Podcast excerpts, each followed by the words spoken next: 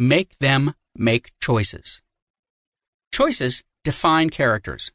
Not just in character exploration, but in serious story development. If you really want to find out what your imaginary folks are made of, don't just put them in action, put them in a bind. Make them make choices. Choices are the key to everything. Say we're back with the palindromes, Bob and Hannah, and Bob's old girlfriend comes to town looking to pick up where she left off. Will Bob tell Hannah or keep this little secret to himself? As you can imagine, his choice will not only define Bob for us, but also define the next beats of the story. Let's do a couple more of these to clarify the concept. I'll do mine while you do yours. An office worker could rat out a coworker and gain a plum assignment. Will he hold his tongue or let it wag? That's a choice. A mother reads her daughter's diary and finds scary news. Does she confront or conceal? That's a choice.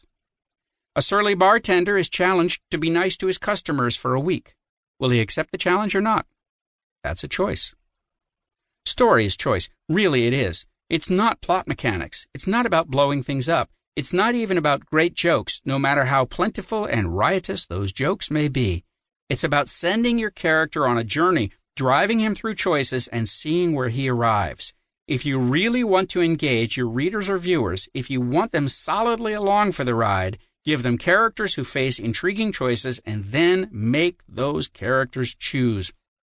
Not to put too fine a point on it, choices make stories worth telling.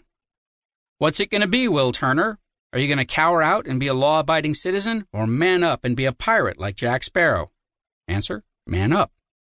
And how about you, Alan Harper? Are you going to man up and move out of Brother Charlie's house or cower out and continue to sponge off him? Answer Cower out.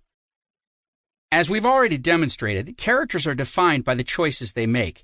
It's the job of each sitcom story, then, to show your audience something new and interesting about your characters.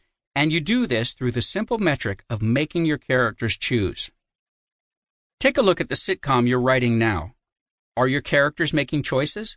I don't care if they're good choices or bad choices. Sitcom characters make hilariously bad choices all the time.